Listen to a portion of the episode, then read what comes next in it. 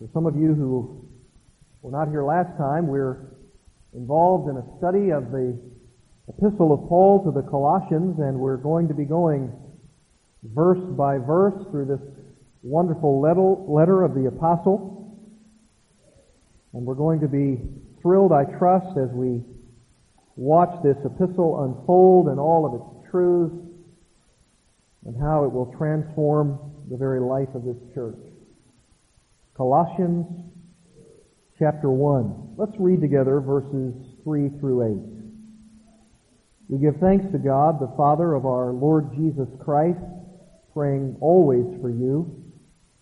Since we heard of your faith in Christ Jesus and the love which you have for all the saints, because of the hope laid up for you in heaven, of which you previously heard in the gospel truth which has come to you, just as in all the world also it is constantly bearing fruit and increasing, even as it has been doing in you also since the day you heard of it and understood the grace of God in truth, just as you learned it from Epaphras, our beloved fellow bondservant, who is a faithful servant of Christ on our behalf and he has also informed us of your love in the Spirit.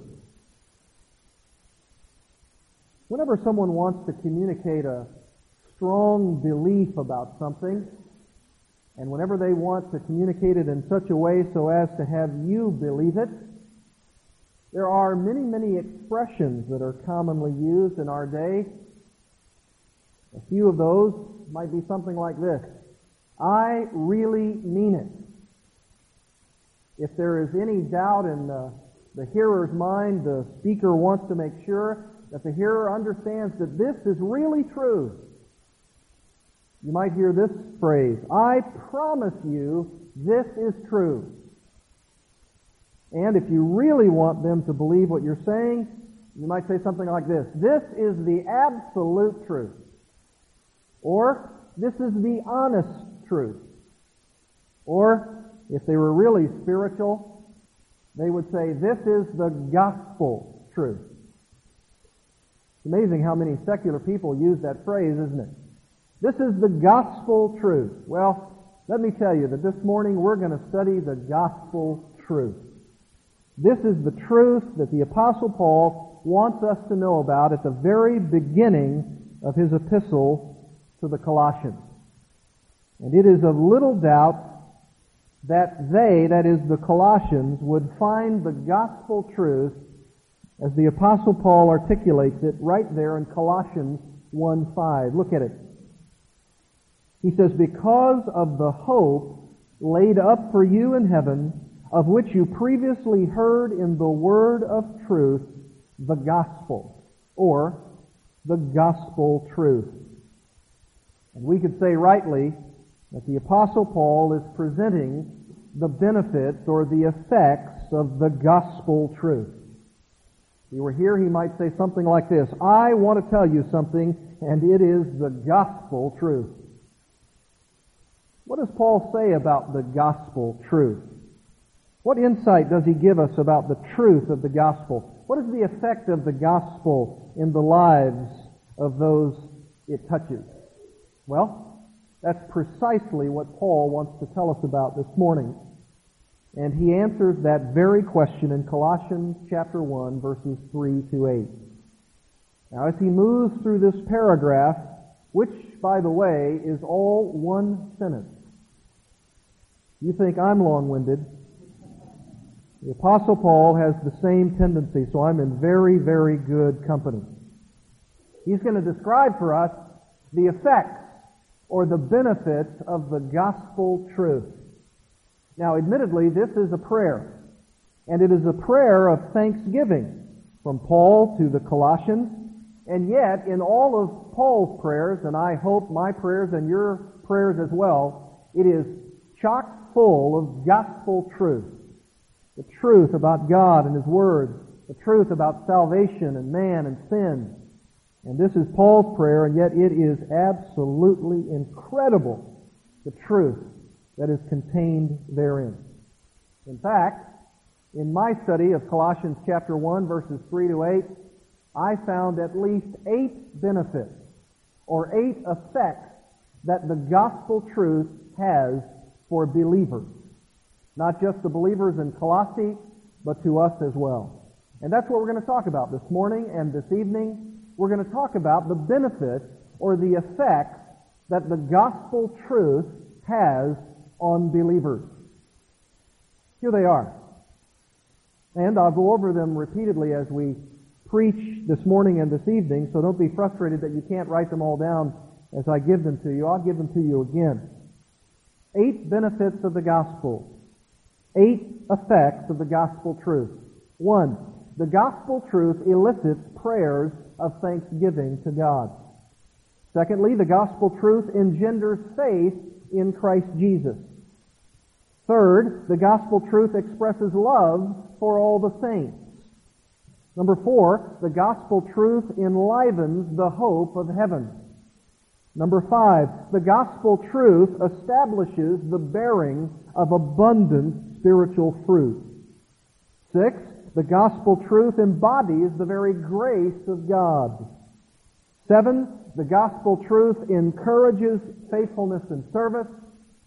And lastly, the gospel truth evokes the Holy Spirit's love. You may not realize this, but when we are finished this evening with this portion of Scripture, you will see clearly that the effects of the gospel truth is to elicit thanksgiving, to engender faith, to express and enliven your hope of heaven, to establish you in the bearing of abundant spiritual fruit. It will cause you to marvel at the grace of God.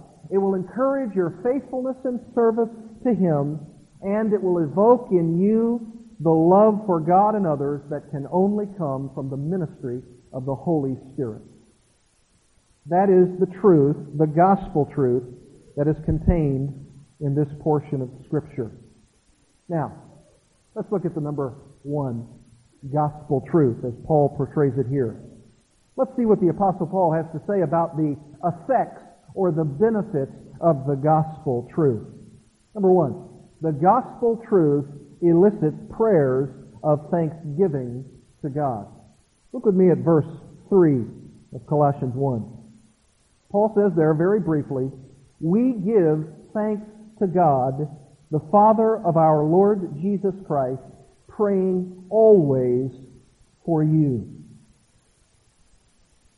Paul really saying there? Well, to set a little background and context for you, as you know, in the first two verses of this epistle, which we covered last Lord's Day, he is very, very thankful for the Colossians, and he is beginning a section of his epistle to them, and he's going to communicate that thankfulness. But in order for you to understand precisely what he's going to say, he's going to say this. I have not personally ministered to you, and I did not personally found the church in Colossae. But my fellow bondservant, my friend in the faith, my companion in the fellowship of the gospel message, Epaphras, has now come and told me of your great faith. He's told me, he's given me a great report about your Christianity, about the truth that has impacted your lives. And as I have understood it from my beloved and fellow bondservant, I am indeed very, very thrilled and excited about what the Lord is doing in your life. And immediately, he begins to tell them about it. He says, we give thanks to God. By the way, this we give thanks to God phrase is a present active indicative. He's saying, I am in a continual state of thanksgiving to God for you, the Colossians. I am constantly in my prayers to God thanking Him for you. I am thrilled at what God is doing in your life. And beloved, that is the very first wonderful benefit and effect of the gospel truth. It is that when you have received Jesus Christ, when you have come to faith in Him, the very first response of your heart is to be utterly thankful to God for His grace. It is to be so thrilled at what God has done in your life. And when you see what God is doing in the lives of others, even indirectly through your ministry, you can give a wonderful thanksgiving to God in your prayers for what God has done in them, just as He has done it in you. And when He says this, we give thanks to God right off the bat, that's the main verb of verses 3 to 8, and that lets us know something very, very clearly, and that is that this is the main idea of the passage. You could even retitle this Paul's expression of the gospel truth as he is thankful. Paul is indeed a thankful man, and he's thankful for these Colossians. He is profoundly in gratitude to God for their lives. And the first thing he wants to do is express to them in the first part of this letter how indeed thankful he really is for them and for what the gospel truth has done in them. This is nothing new, by the way, for the Apostle Paul. In almost every single one of his epistles, he is saying, usually at the beginning of his letter to them, how overwhelmed with thanksgiving and gratitude for those dear believers. He does the same here in Colossians. He says it here in verse 3. He also says it in verse 12. He says that I am continually giving thanks to the Father who has qualified us to share in the inheritance of the saints in light. He also says he's thankful for them in chapter 2, verse 7. He says, having been firmly rooted and now being built up in him and established in your faith, just as you were indeed instruct, instructed and overflowing with gratitude. Paul is absolutely thankful for them, and he's endeavoring to teach them to be thankful as well. Does he not say in chapter 3, verses 15 and 16, And let the peace of Christ rule in your hearts, to which indeed you were called in one body, and be thankful. Let the word of Christ richly dwell within you, with all wisdom, teaching and admonishing one another with psalms and hymns and spiritual songs, singing with thankfulness in your hearts to God. Paul was a very, very thankful man. He says in Colossians chapter 4, verse 2, in his instruction to them very practically, devote yourselves to prayer, keeping alert in it with an attitude of thanksgiving. Paul is a very, very thankful man. And you say, why would Paul have been so thankful? Well, just think of what Paul the Apostle himself went through. He was killing Christians. He was doing all he could to persecute the church of God. And he was walking down that Damascus road. And all of a sudden, as a great light shone around him, he was thrown to the ground and God said to him, instead of, you are going to be eternally judged for the wickedness that you have perpetrated on my church, instead, he said, I am the Lord, and you will be my servant. Should that elicit thankfulness in Paul's heart? I think so. He was minding his own business. He was killing Christians. He was doing all he could to disrupt the very fellowship for whom Jesus died and Jesus saved him. That indeed, my friends, is something to be thankful for, and that is what the gospel truth elicits. Thankfulness and gratefulness to God. And this was the characteristic of Paul's life. This was who he was. It was a ministry of encouragement which flowed out of a heart of encouragement and thankfulness to God. Paul says this repeatedly. He says in 1 Thessalonians 1 2 to the Thessalonians, We give thanks to God always for all of you, making mention of you in our prayers. He says in chapter 2, verse 13 of 1 Thessalonians, And for this reason, we also constantly thank God that when you received from us the word of God's message, you accepted it not as the word of men, but for what it really is, the Word of God, which also performs its work in you who believe. You see, he links up again the gospel truth and being thankful. I'm so profoundly in gratitude to God because of the word of truth, the gospel, and what it's done in your life that I continually, as a pattern and characteristic of my Christianity, thankful to God. He was profoundly thankful to the grace of God. He says in 1 Thessalonians 5:18 does Paul, "In everything give thanks, for this is God's will for you in Christ Jesus." In 2 Thessalonians 1:3, he tells them again, "We ought always to give thanks to God for you, brethren, as is only fitting, because your faith is greatly enlarged." and the love of each one of you toward one another grows even greater. He was just enraptured with thankfulness to God. He was a man who had tremendous gratitude in his heart because he knew from where he came.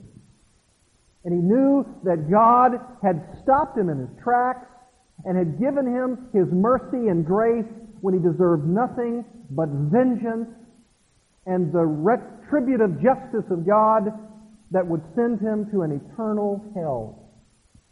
And yet he says, over and over and over again, I'm the chief of sinners. I'm not worthy to be called an apostle. Why? Because he knew that he didn't deserve any mercy and grace from God at all. He only deserved God's wrath, and God was giving grace instead. In 2 Thessalonians chapter 2, verse 13, he says, But we should always give thanks to God for you, brethren, beloved by the Lord, because God has chosen you from the beginning for salvation through sanctification by the Spirit and faith in the truth. And he just can't get away from it. He can't just say it in the opening part of his letter. He has to pepper throughout all of his epistles his tremendous thankfulness to God. He is so grateful. He says over and over and over again, I'm so thankful. I'm in such gratitude for what God has done. By the way, all of those passages that I just read to you, the word thanksgiving or giving of thanks is eucharistoumen. It's the word we get Eucharist. And that means to be thankful. When you take the Lord's Supper, when you participate in communion, are you in profound and deep gratitude to God for His grace and His mercy and salvation? You should be. I am. I was driving with Pastor Curtis Thomas up this couple of days ago to a board meeting for a ministry. And I wanted Curtis to go with me and to be a part of this ministry. And so we had about eight hours in the car. And of course, it was slow treading and going up there because it was snowing so feverishly outside. And at times we were only going about 30 miles an hour. And we had a lot to talk about. And some of the things we talked about in my own heart elicited over and over and over again thankfulness and gratitude to God for salvation. As we talked about the Lord, as we talked about the faith, as we talked about the things that are the love of the church, which pastors talk about, it just welled up within me over and over and over again the thankfulness that I have to God. And that's Paul. That's what he says. The gospel truth always elicits prayers of thanksgiving to God. Always happens. Beloved, if you are not thankful, then you must check your Christianity. If you are not profoundly grateful for all that God has done in saving you, in calling you with a holy calling, in giving you grace and mercy and power and strength and wisdom and truth, there's something wrong. Something desperately wrong. Maybe the focus is on yourself or the focus is on others. But we ought to be thankful to God. And as I said, most of the time that Paul gives thanks, it's a thanksgiving to God for what the gospel has done. Which means Paul isn't most of the time saying, I'm so thankful to you, my church, for all that I've accomplished in your life. Indeed, he's saying, I'm so thankful to God, and I have such gratitude in my heart for what God has done in the truth of the gospel, which I had nothing to do with. It was totally outside of me, and God used His grace and mercy to produce in you this salvation for which I am greatly thankful. He says this all the time to them, all the time to His church. He says in 1 Corinthians chapter 1 verse 4, I thank my God always concerning you for the grace of God which was given you in Christ Jesus. He says in Romans chapter 1 verse 8, First, I thank my God through Jesus Christ for you all, because your faith is being proclaimed throughout the whole world. He says in Ephesians chapter 1 the very same thing. Verse 15, For this reason I too, having heard of the faith in the Lord Jesus which exists among you, and your love for all the saints, do not cease giving thanks for you while making mention of you in my prayers. Paul is just overwhelmed with the thankfulness and gratitude that only God can give in the gospel truth. He says in Philippians chapter 1, I thank my God upon every remembrance of you. Paul is just overwhelmed with the gospel truth. And he can't help himself. He's so thankful. Let me ask you this question. Are you thankful this morning? Are you thankful to God? When you think of the truth of His Word, when you think of the gospel and what it's done in your own life, are you overwhelmed with gratitude? Do you see God as a gracious and loving and wonderful and merciful God who, instead of giving you His wrath and His judgment and His vengeance, has given you grace and mercy and peace does the gospel truth elicit in you a thanksgiving to God for his indescribable gift? You say, well, I've got a lot of trials in my life, a lot of tests, a lot of problems, a lot of issues. You think Paul himself did not have those self same issues in his own life? Have you not read some of the very clear texts? For instance, how about 2 Corinthians chapter 11. You think you've gone through a few trials? How about Paul? He says, I have been in far more labors, in far more imprisonments, beaten times without number, often in danger of death.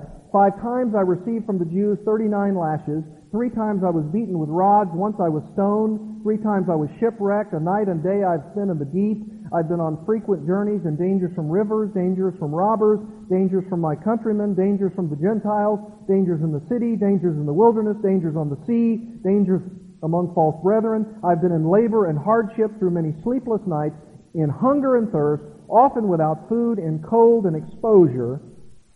Apart from such external things, there is daily pressure upon me of concern for all the churches. I think Paul was going through a lot. And he is saying, in the midst of all of that, I am still thankful. I am incredibly grateful to the grace of God for when I see it in you. I'll tell you one thing. One thing that communicates to me is that Paul did not have his eyes upon himself. He had his eyes on the grace of God and the gospel truth as it was manifested in other people.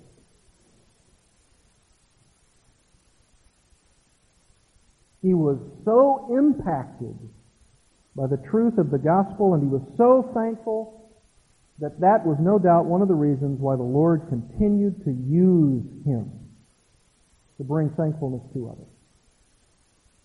And in Colossians, go back there, he says that he is so thankful to God the Father of our Lord Jesus Christ.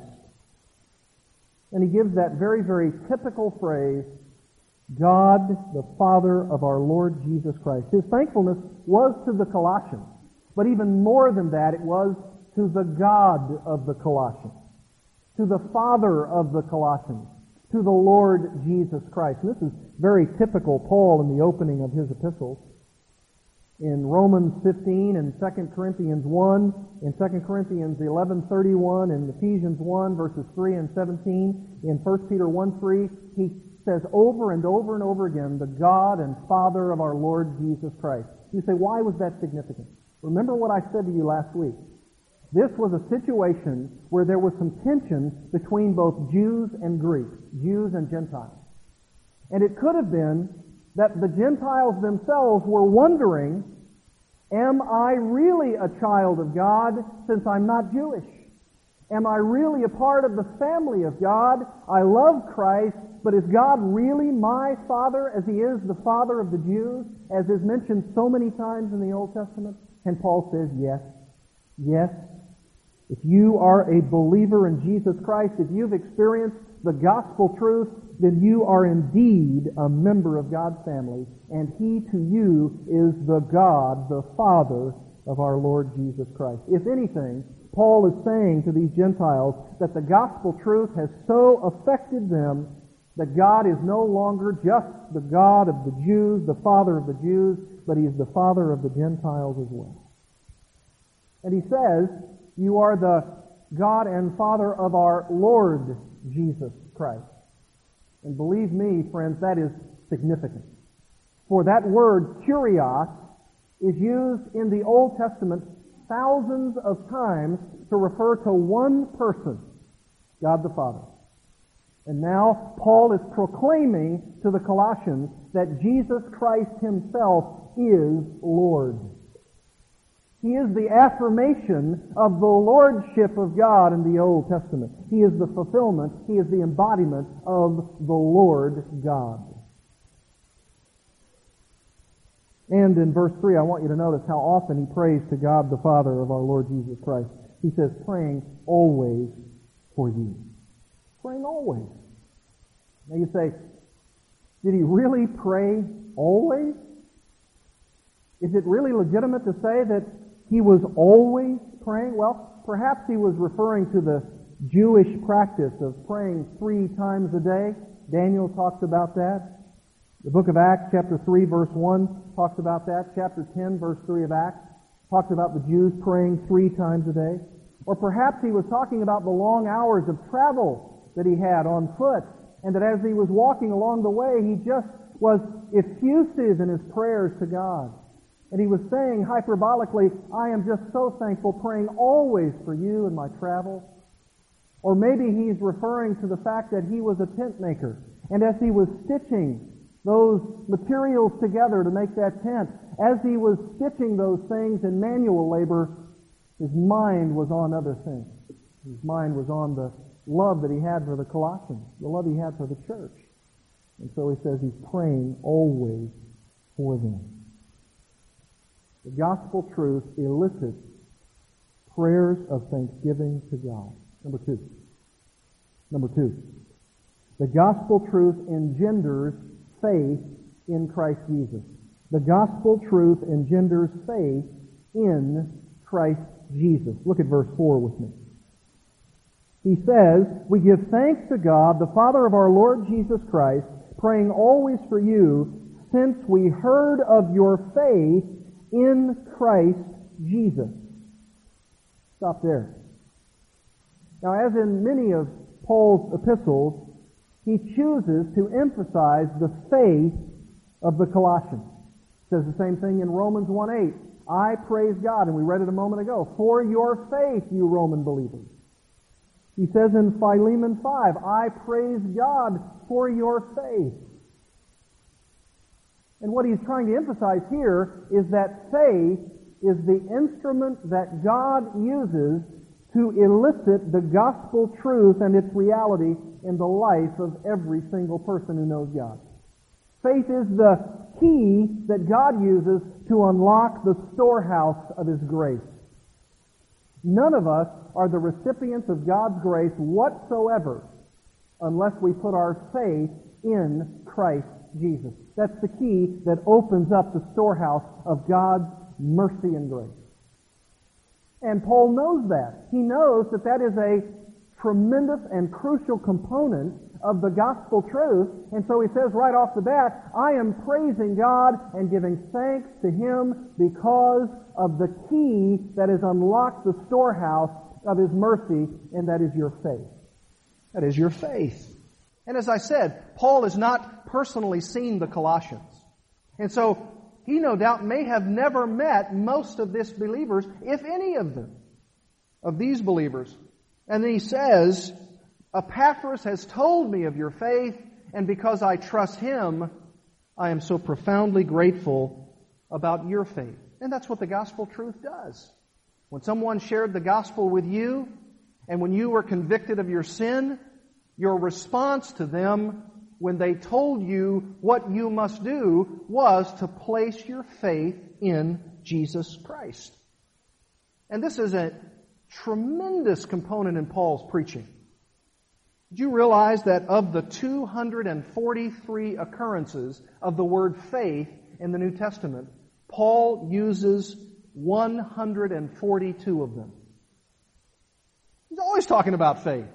That's one of his key words grace and faith, trusting God. You remember he devotes an entire chapter, does Paul in Romans 4, to the faith of Abraham. It's so important. He's talking continually about faith. He says the same thing about Abraham in Galatians 3. It was because of Abraham's faith that God declared him righteous. Faith is crucial in the gospel truth. James Dunn said, What Paul and Timothy commend here, therefore, is the way in which the Colossians received the message about Christ and committed themselves in trust to the one so proclaimed, making Christ the focus and determinant of their lives from then on. In other words, they placed their faith in Christ and then they lived by faith in the sphere of God's grace. And Paul is saying, I'm so thankful for you. I'm so thankful for your faith. I'm so encouraged by your trust in God. And if he were here today, would he say the same thing about us? Would he say the same thing about the Bible church as he has the Colossians? I'm so indeed thankful for your faith. Ever since I heard about your trust, your reliance upon God, where are you in regard to faith, trust, could it be said of you that your faith is real, that it's genuine? Would Paul commend us about our constant and abiding trust and faith? You know, a church is only going to grow, as I said in the Authentic Church Growth series, as you individually place your trust, your reliance upon, your commitment, your entrusting yourself to God. And we will only grow as a church when we have a collective trust that is supreme, that is a commitment of our lives to trusting God by faith. And notice, it's not just a faith in ourselves. It's not just a faith in other people. It's not just a faith in the church. It's not just a faith in the process. It's not just a faith in doing the things that are required. Notice what Paul says in Colossians 1. It is a faith in Christ Jesus. He's the object of our faith. And here, more importantly, it is the sphere of faith that we live in, and it is granted to us by Jesus Christ. You remember what Paul said in Ephesians 2 8 and 9? What did he say? He said, It is by what you are saved. And that, that what? That faith and that grace is not of yourselves. It is the gift of God that no one should boast. None of us can boast of any faith, any trust, any reliance that we have. It's come to us from God Himself. And that's what the gospel truth does. It engenders faith in Christ. When I think about what God has done in granting me faith, I'm just overwhelmed with His, with His wonder and the, the matchless mercy that He's extended to me. And I trust you are too. That should be the response of every true believer. That should be the response of this church. That should be what we are known for.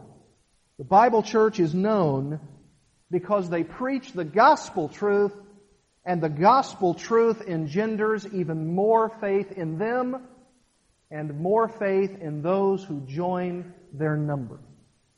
That's what it's all about. That's why we're here. And that's what the gospel truth does. Thirdly,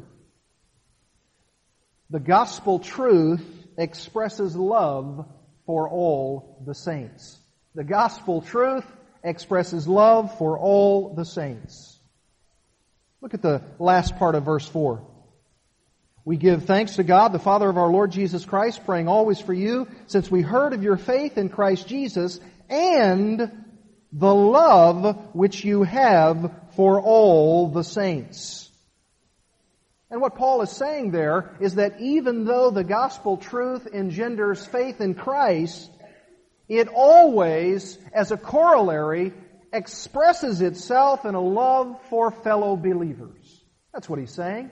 He's saying there is not a person who ever placed his faith in Jesus Christ who did not turn around as a characteristic part of their life and began to express love, tangible love for fellow believers who have also been affected by the gospel truth. You see, the two go together. You could say it like this.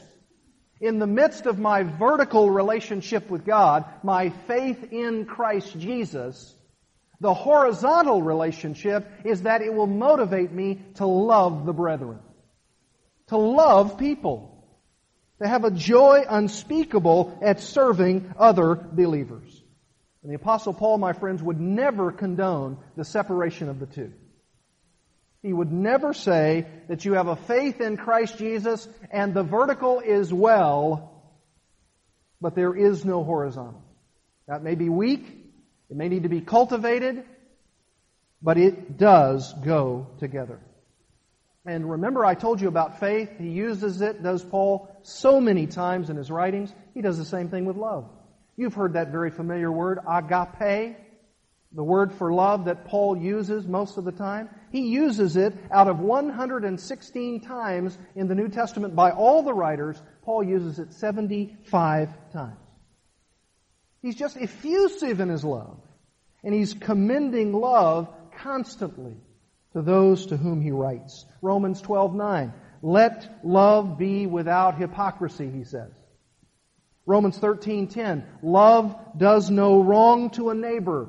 Love therefore is the fulfillment of the law. You know 1 Corinthians 13 well, we don't have to read it. Love is, love is, love is, love is.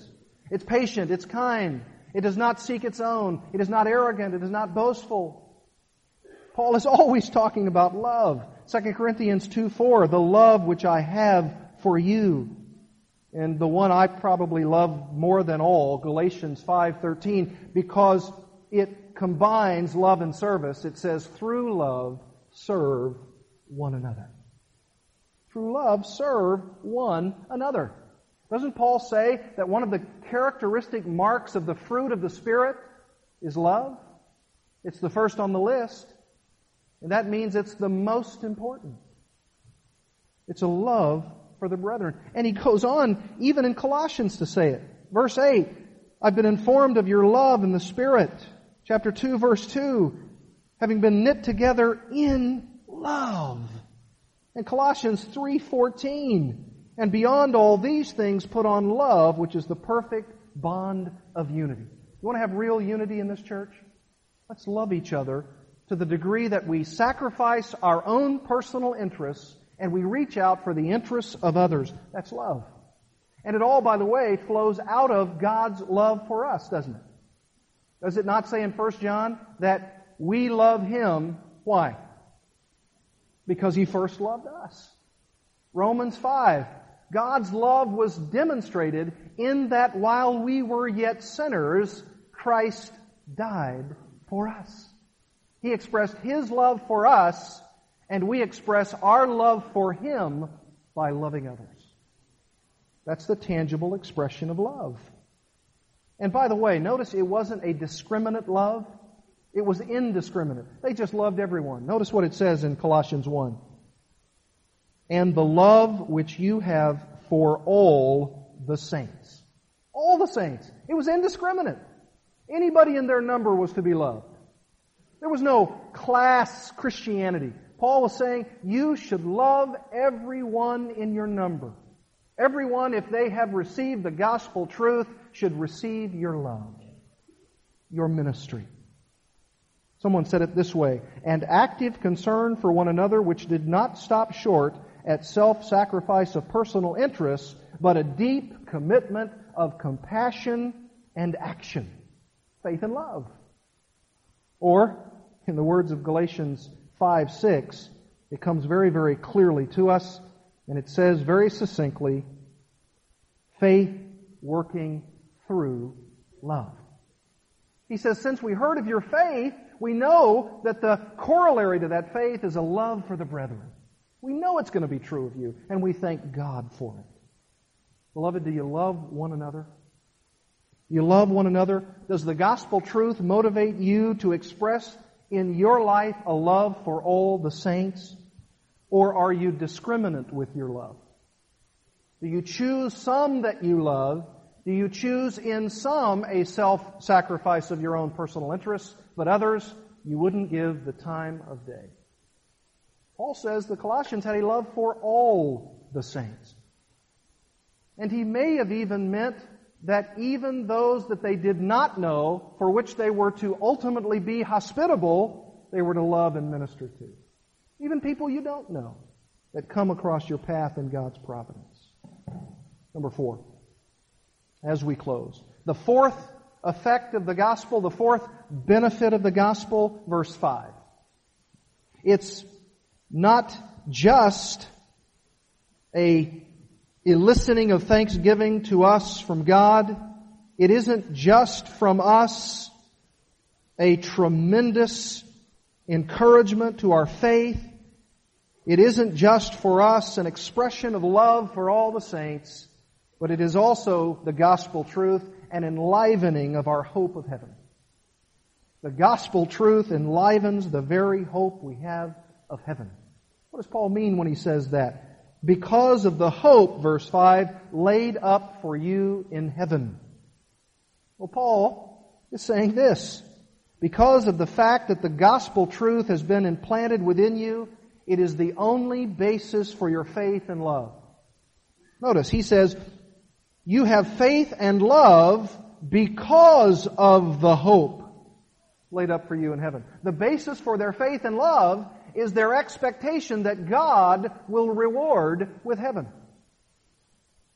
And he says, laid up. That means stored up. And it's in the present tense. Did you know that God, according to this verse, is presently laying up, storing up for you the reward of your life of faith and love for the saints, and that is your present reality which motivates you for further love and further faith.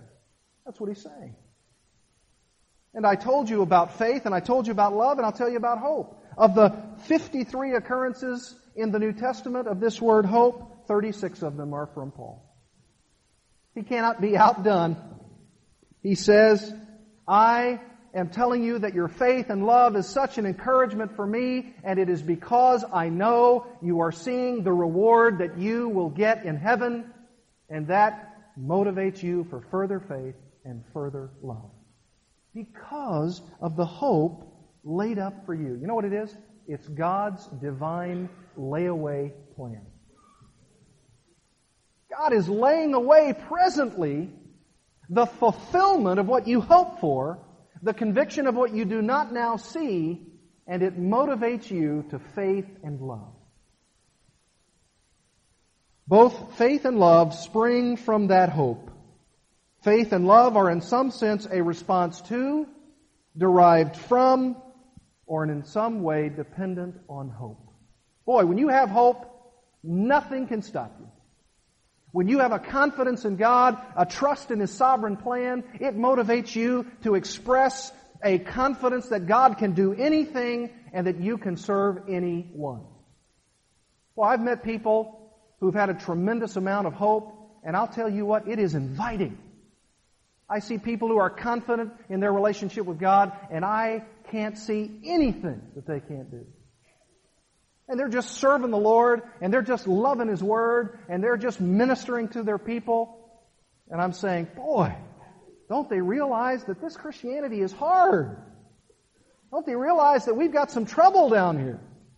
And they're just so heavenly minded because they're looking for the future for their gratification. They're not looking for the here and now. They're looking for eternity. And it motivates them to have faith and love. And by the way, did you notice? Faith, hope, and love. The triad of Christian graces. It's faith, hope, and love. That's so familiar to Paul. He says it in 1 Corinthians 13, 13. He says it in Romans 5, 1 to 5. He says it in Galatians 5, 5 and 6. He says it in 1 Thessalonians 1, 1 Thessalonians 5. Other New Testament writers, Hebrews 10, 1 Peter 1. Faith, hope, and love. They go together. They go together. Beloved, are we experiencing the triad of Christian graces in our fellowship? Do we have faith, hope, and love? We have a faith and a love which is based on our hope, our expectation that God is the rewarder of those who diligently seek Him. Does the gospel truth so grip us that our lives are enlivened with the hope of heaven? Does the gospel truth so impact us so as to express a love for all believers who are around us? Does the gospel truth so shape us that it is engendering a greater amount of trust and faith in God daily in our lives? Does the gospel truth so affect us that it elicits within us prayers of thanksgiving to God because we are so profoundly grateful for His mercy and His grace? That's Paul's prayer. And folks, that's just the prayer. He's got four chapters of truth that he wants to tell us. And he can't help himself. He wants to tell us truth in the gospel through his prayer. And if all these things are true of us, we might well receive God's commendation just like Paul gave the Colossians and then see great blessing in our fellowship. Let's pray together. Oh, Father, how can you preach a message like that and not be so thankful? How can you not see the, the, the great truth that the gospel provides that it is such a such an enlivening and engendering and expressing and encouraging wonderful works for you. I pray for this dear congregation, all of these loving, faithful, dear people who continue each and every week to respond with this kind of life. Lord, thank you. Thank you for them. Thank you for the way in which you've brought our family and all of the works of service and love which were provided for us and that which continues even to this day. Thank you for the indiscriminate love which is shared by this fellowship. And yet, Lord, we have so much to do. We have so much to accomplish that when we see where we will be, it will seem as though what we're doing now is so meager in comparison. But let it be so, Lord, so that we might be the church for which you commend and for which your preacher is so thankful. We pray these things in the matchless name of Christ. Amen.